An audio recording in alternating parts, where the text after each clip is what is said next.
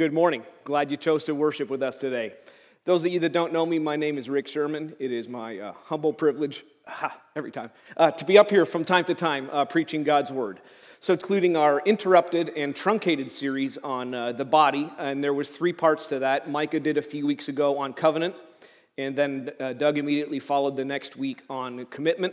And so today we're concluding on contentment. We did have a brief pause in there, and uh, Don Blair, I don't know where you are, but he was much too diplomatic last week. Uh, I inconvenienced him by asking him to uh, switch Sundays, and uh, thank you for that. So that he was much too diplomatic in being nice to me. Uh, so why am I up here speaking on contentment? Well, it's, it's fairly simple. The elders looked at the regular minister's crew and thought, no, they're not qualified. And then, and then they looked us up here once in a while and they thought, Brian Hepp, no no. Uh, Luke Stuber, no. Travis Stuber, no. Who, who when we think commitment, he's, or contentment, he's got it nailed. Like, you know, he, he's just, he's always happy, he's content. I mean, well, Rick Sherman, obviously. Oh my gosh. I'm not qualified to be up here to speak on any topic, let alone this one. Wow, contentment.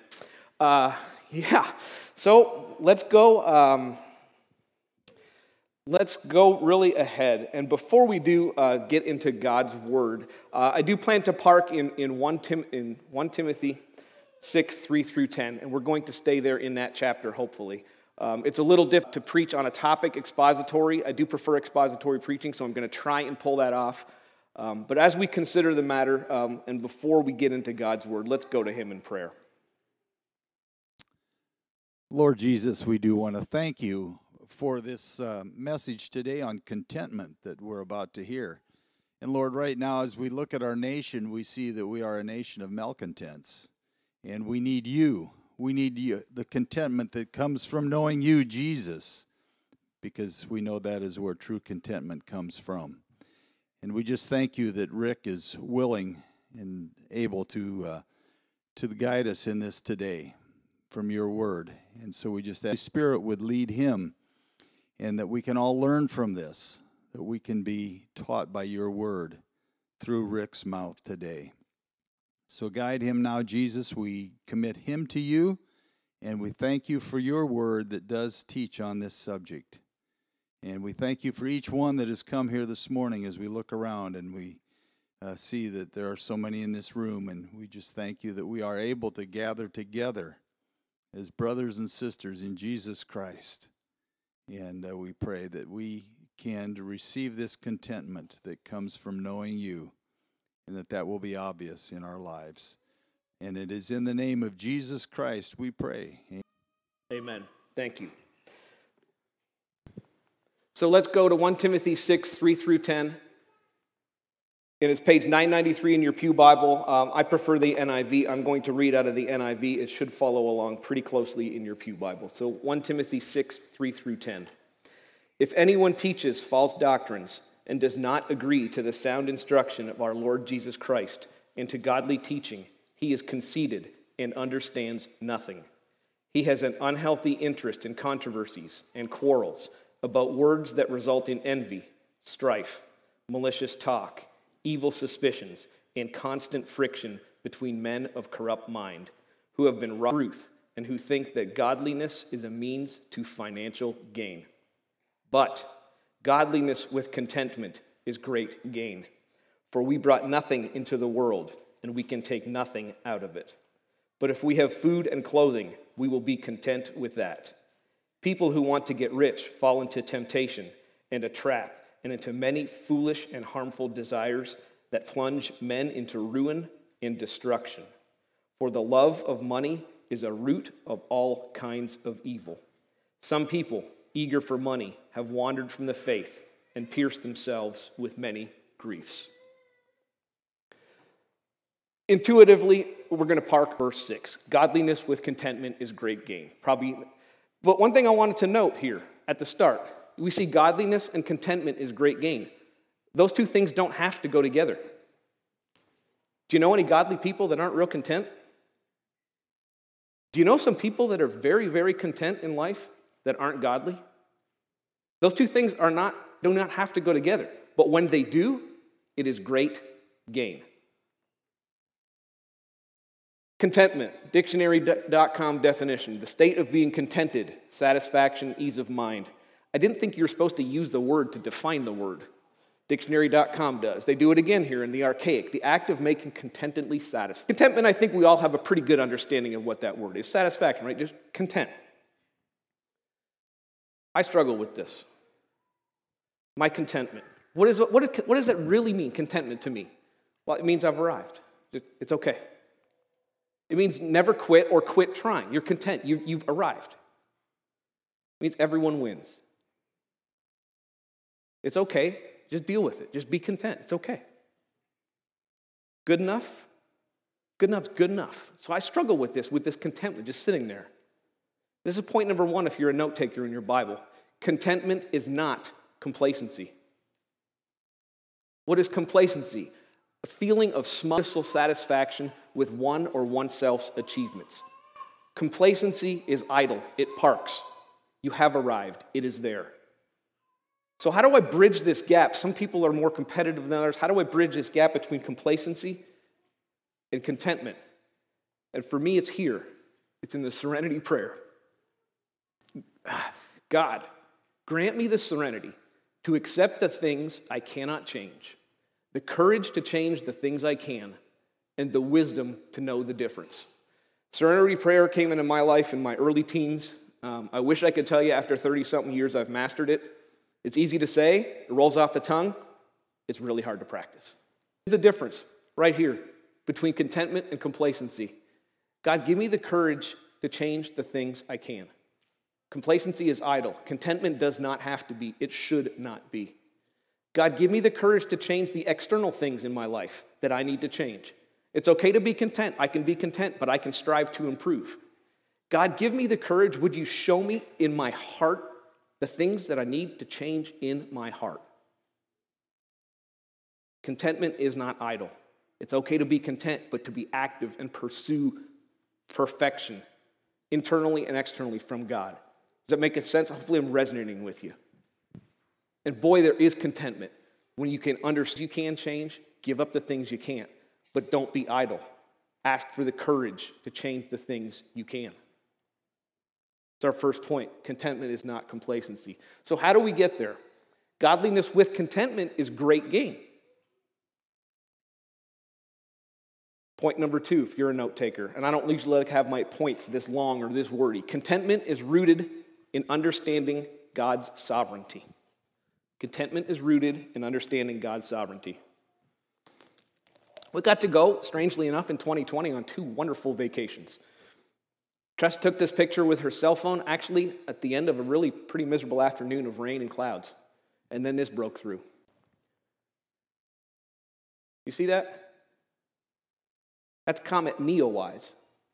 My cousin took that from his deck in Colorado. God is sovereign. Do we understand how big God is? We talk about it, but does, does, it, ever, does it ever do you ever sit down quietly and compound how big He is? He is the Alpha and the Omega. We say those words, those roll off our tongues. He is forever and forever. See, for me, forever, it's a difficult concept to understand, but it, it kind of starts at my birth, right? And then you accept Jesus, and then you're going to live forever. But do you understand that God's forever? It never started, it always was. It's there and he will always be there. He's the Alpha and the Omega. Do we comprehend? Does it blow your mind to think about it? It should. But think about it. And in him, all things have their being. How many people on the planet? 7.6 billion, approximately, according to my Google search yesterday. All those humans in him, he holds it all together. How many animals? Plants? Birds? Stars? Galaxies? In him, all things have their being. Do we understand how big he is? He knows all things. I love Job 38 and 39. Job gets some story, he gets some bad advice from some friends, and then he wants to kind of argue with God. Usually doesn't go well when we argue with God. And God says, Job, stand up. I'm going to ask you some questions. Where were you when I told the ocean you can start here and stop there? Where were you when I hung the stars in their galaxy? Do you understand how things work in nature? Where were you? God is huge, sovereign, and He knows all. But here's the best part it's not an unknowable God. He's not so big, He is so personal. Jeremiah 1 5. When you were in your mother's womb, before I formed you, I knew you. We have this ultimate, ginormous, holy, sovereign God. Before you were formed, I knew you. Root your contentment in knowing God is sovereign. I told you there's challenges to my contentment. There's a lot of challenges to my contentment. Uh, when, you, when you preach, God usually has a sense of humor and throws some things at you. Uh, sometimes the week you preach, your daughter's cell phone breaks, nothing she did wrong, a month out of warranty. I didn't buy the extended warranty. Uh, sometimes you go to the bank machine and try and deposit a check. And I know, well, the young people used to sit over here. Uh, I know you go to bank machine still. So sometimes you take that check and, and you, you know, put all the buttons in and, and your, the wheels spin, but your check won't go in. No big deal. And then the bank machine says, please remove your check. And I'm like, I've got the check in my hand. There's nothing to remove. Then the bank machine gets mad and it starts beeping. Please remove your check. And I'm like, there's nothing to do. And surely after five or 10 seconds, the beeping's going to stop, right? No. Please remove your check. Please remove your check. Beep, beep, beep. I was just screaming at me. I'm thinking, well, surely this will just go away. Well, it, it did go away after about a minute. And then I heard this crumpling sound, and the bank machine ate my card. Please contact your financial institution. And the next thing was, please insert your card. All right, perfect. Um, I haven't been out. When I say I haven't been out, um, I'm sick of COVID. I, tried to do a sermon without mentioning it. I'm sorry, but I'm, I'm absolutely sick of it. Um, the last time I went to Walmart, a couple, three months ago, two months ago, wasn't good. I was very terse with the person that was herding me in like a cow, trying to keep me socially distant, except for he was herding me down an aisle where I had to be near people, and I wasn't very nice to him. But I went out yesterday to Menards, and that's how I went. COVID challenges my contentment. This is my front yard. This is my front yard since the last week of May. I don't think there's end in sight. This challenges my contentment. Contentment. Point three, if you're a note taker, contentment varies not with your circumstances or at least it shouldn't. So I talked about some fun things there. Let's talk about maybe some more serious things. I'll be content when things finally get resolved. I'll be content when my finances are in a good spot. Then I'll be content, God. When I've got enough money and I can see through to retirement and things are looking okay in the 401k and the bank account, I'll be content. I'll be content, God, when we can get these social and political issues back on track. Then I'll be content, God. I'll be content when my neighbor finally rights the wrong he did to me. It's been 10 years. I'm still waiting for the apology. I'll be content when that situation finally gets resolved.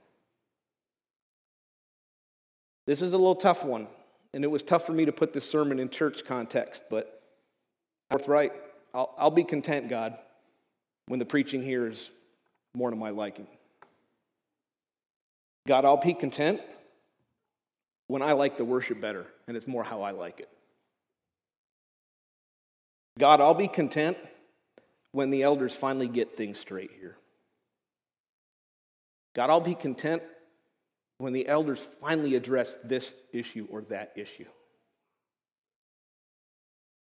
Folks, for the rank and file of us, and that's me included, I will tell you one thing. We have the luxury of not knowing what the elders know. There's a lot of people in this church. None of us are perfect.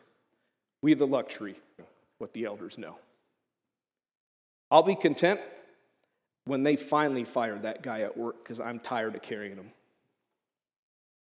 I'll be content when my boss finally pays me what I deserve. I'll be content when I get the recognition I deserve at work.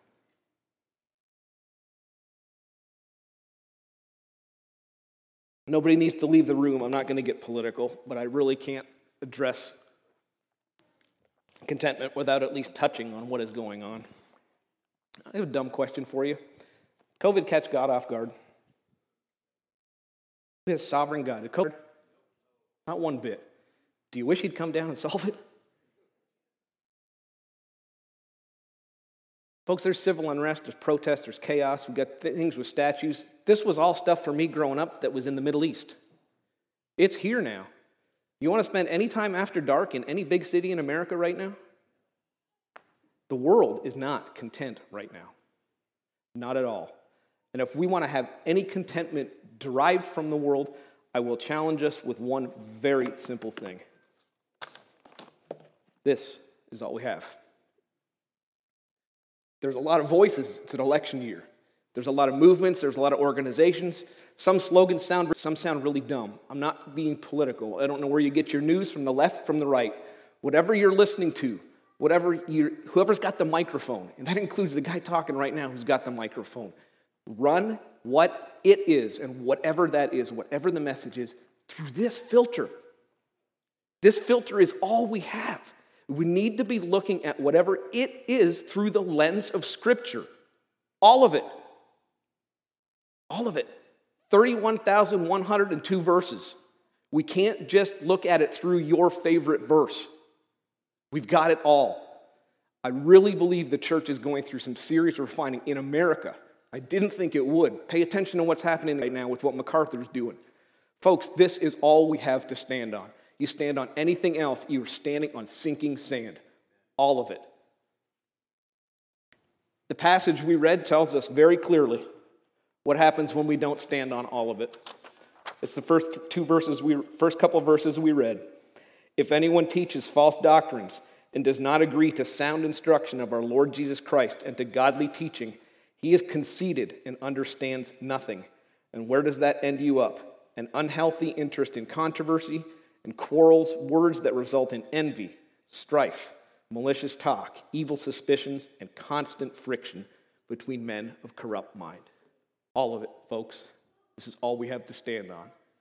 The Word of God will live forever, as will your soul. Some people pursue money. I would be remiss if I didn't talk about it. The love of money is the root of all evil. And what to get you? What's the last couple phrases we read? It will pierce you with many griefs. Contentment. Why should you be content?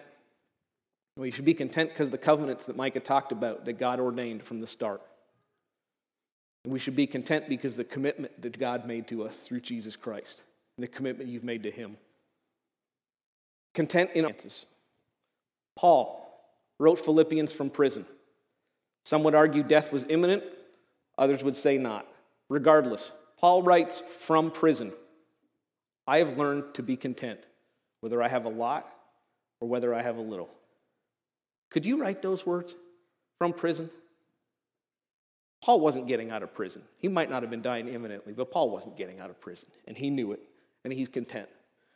But sometimes we deify people in the gospel, in the, in the Bible, right? It's human nature. They, they were around closer to Jesus' time. God's spirit was different. Bonhoeffer, anybody know that name? Quick Wikipedia.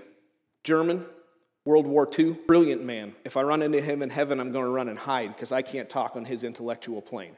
Absolutely brilliant. He leaves Germany during the war, gets to America, and he decides to go back to Germany he reasons that he cannot go back to Germany after the war and then talk and counsel people on how to get through a tough time if he didn't live it with them. He goes back to Germany, he joins a conspiracy. He's a spy to overthrow and assassinate Hitler while Hitler is in charge. Bonhoeffer joins that. He is found out. Obviously, they didn't succeed. He's guilty, thrown in jail. From jail, Google it or pen it. Bonhoeffer, amazing books. A classic Christian book, The Cost of Discipleship. days, and I mean days before the end of the war, when the war was a foregone conclusion, Bonhoeffer is hopped from prison camp to prison camp as they get freed. Days before the war, at the command of Henry Himmler, Bonhoeffer is executed. I think it was eight days before that particular camp he was in was liberated. Content in all circumstances. I'll bring you one closer to home. Anyone remember Phil Gallant? Phil Gallant, body ravaged with cancer. I was teaching a Sunday school class, and I wanted him to come and share from the Sunday school class. There was no doubt that Phil was losing his battle with cancer. Before class, I said, Phil, how are you? And he said, I have good days and I have great days. Today's a good day. If that was me, as I was losing that battle with cancer, the answer would have been, I really hate cancer. I'm hurting today. Can this all just go away? Phil Gallant, I have good days and I have great days. Contentment should not be derived from your circumstance. Contentment, it's a heart issue. Most spiritual things are. It's about what's the world tell us to do? Seize control over your life, seize control over your finances, take charge, get a better job, do whatever, you know, buy a new car, you deserve it. Seize control, you want to be content. God says, cede control over your life. Cede control. Cede power to who? To a big sovereign God that the agnostics say we can't know? No. Cede power via his son, Jesus. Contentment is only found in Christ. It's our last point. Contentment is only in Christ. And by the way, cede, those of you don't know that word, means surrender. Those other two words, contentment and complacency, they're nouns, they're not active. Cede is a verb, it's active. Matthew 16, 25, Luke 9, 24, Mark 8, 35, all the Gospels account it. Jesus says, if you want, you need to lay down your life for me you need to lay down. It is an active part of surrender to lay down your life for Christ and for the gospel. And who are we ceding power to? Jesus Christ, the author and perfecter faith. Jesus Christ, the only Son of God. Jesus Christ was the perfect sacrifice, once and for all. Isaiah, again, the Alpha and the Omega, Jesus Christ. In Matthew 25, 32, I think sometimes we miss it. Who will judge the nations? We think God, right, on his throne. Who is going to judge the nations? Jesus. Contentment. Contentment is not complacency. Contentment is rooted in understanding God's sovereignty when the world around us shakes, what do we have to stand on? Contentment varies not with circumstances. And contentment is only found in Christ. We're going to close with a song. I'm not going to have the praise team come up. We're actually going to watch a video. This song is from 1988. So if it sounds a little 80s ish, it's because it is. And it makes me old. The song is clear, pointing us to Christ. We have no other hope than Christ.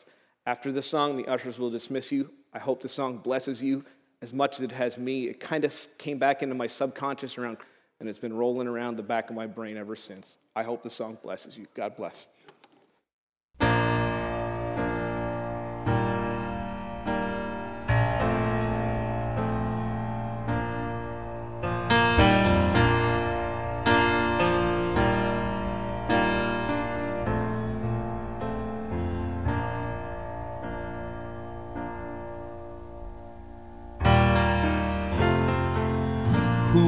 Thought that long ago, so very far away,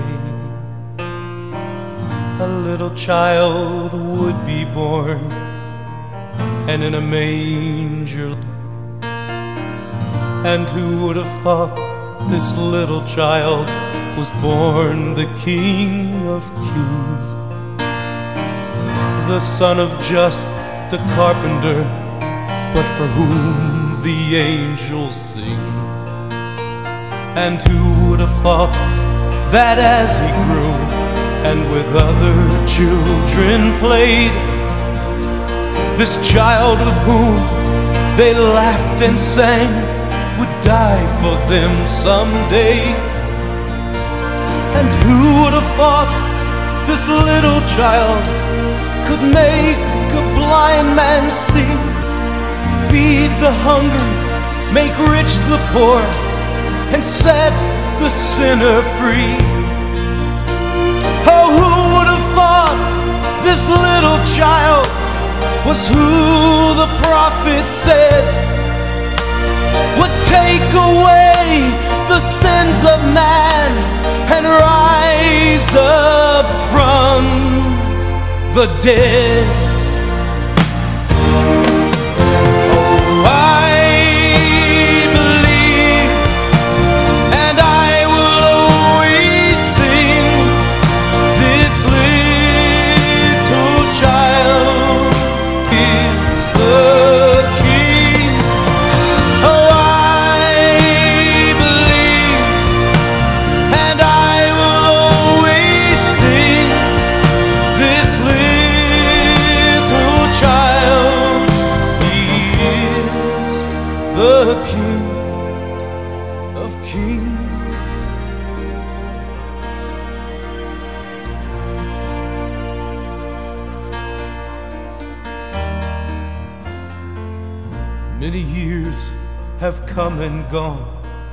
Yet this world remains the same. Empires have been built and fallen, only time has made a change. Nation against nation, brother against brother, men so filled with hatred killing one another.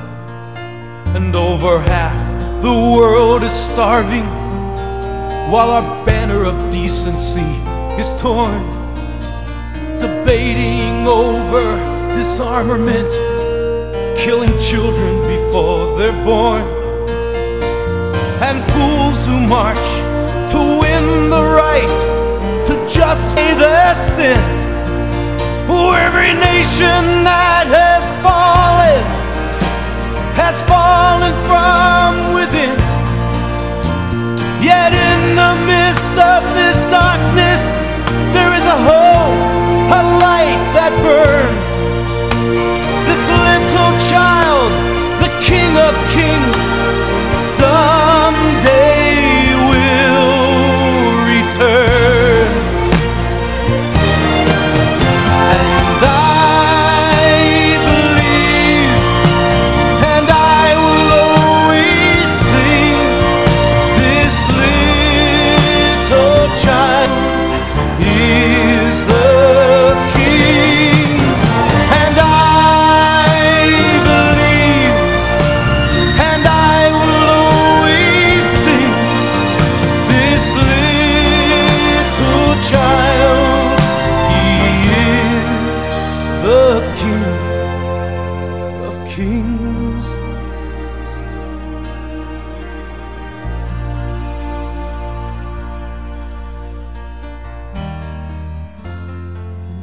would have thought this little child is who the prophet said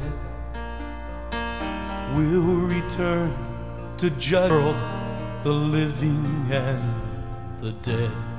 Oh, can't you see that long ago, so very